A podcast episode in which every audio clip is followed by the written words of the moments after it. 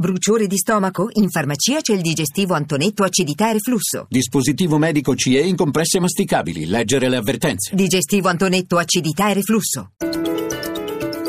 Radio 1 News Economy.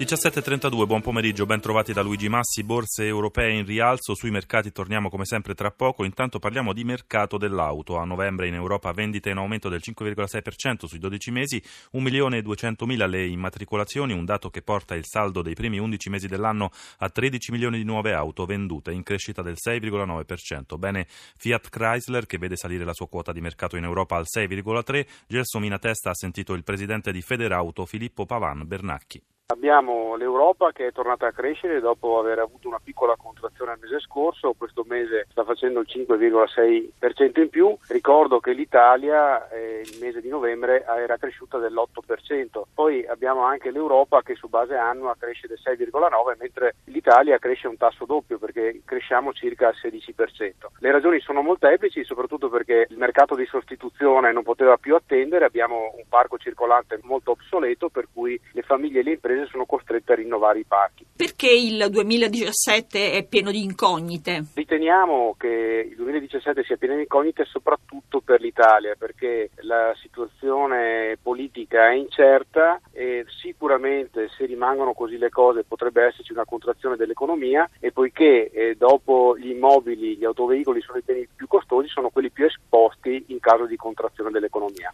Cambiamo argomento, il processo di digitalizzazione che procede velocemente, la riorganizzazione delle attività soprattutto nel Sud America, gli obiettivi economici raggiunti con un anno di anticipo rispetto alle previsioni. Sono questi gli argomenti principali toccati dal vertice dell'Enel nell'incontro di fine anno con la stampa. Quale il bilancio 2016? Il presidente del gruppo Patrizia Grieco al microfono di Sandro Marini.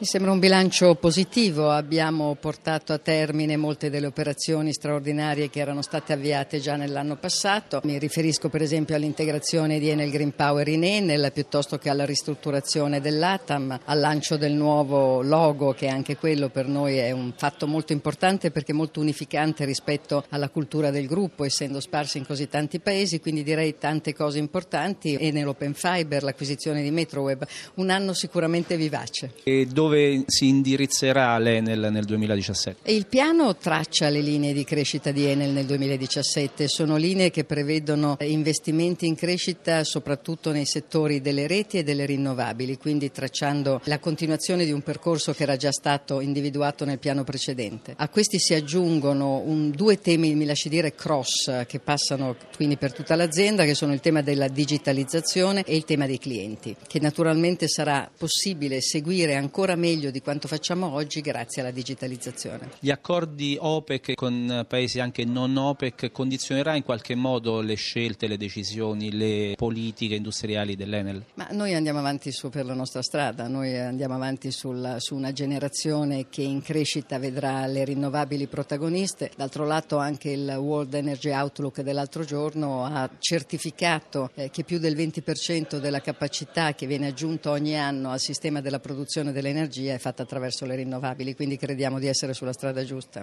Ci avviciniamo così alle 17.36, dunque chiusura delle borse europee. Sabrina Manfroi dalla redazione di Milano, a te. Borsa in rialzo in Europa, la migliore è Milano, sostenuta dalle banche Francoforte Parigi salgono di un punto, Londra più 0,72, Milano sta chiudendo il rialzo del 2%.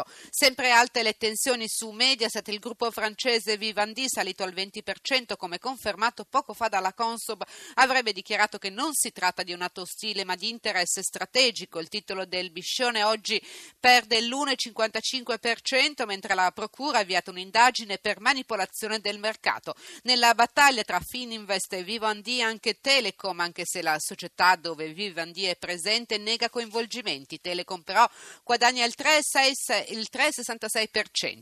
In luce tutto il comparto bancario, Monte dei Paschi dopo il via libera del CDA l'aumento di capitale da 5 miliardi di euro entro fine anno sale del 2,99% ma volano di quasi il 10 Banco Popolare e Popolare Milano. Positiva anche Wall Street dove il Dow Jones sale dello 0,7% mentre eh, crolla, le, crolla eh, forte flessione per l'euro sul dollaro dopo il rialzo dei tassi ieri della Fed che scivola l'euro a quota 1,04 sul biglietto verde. Linea allo studio. News Economy torna domani alle 11.32 in regia Mauro Zaninotto da Luigi Massi. Buon proseguimento d'ascolto su RAI Radio 1. Radio 1 News Economy.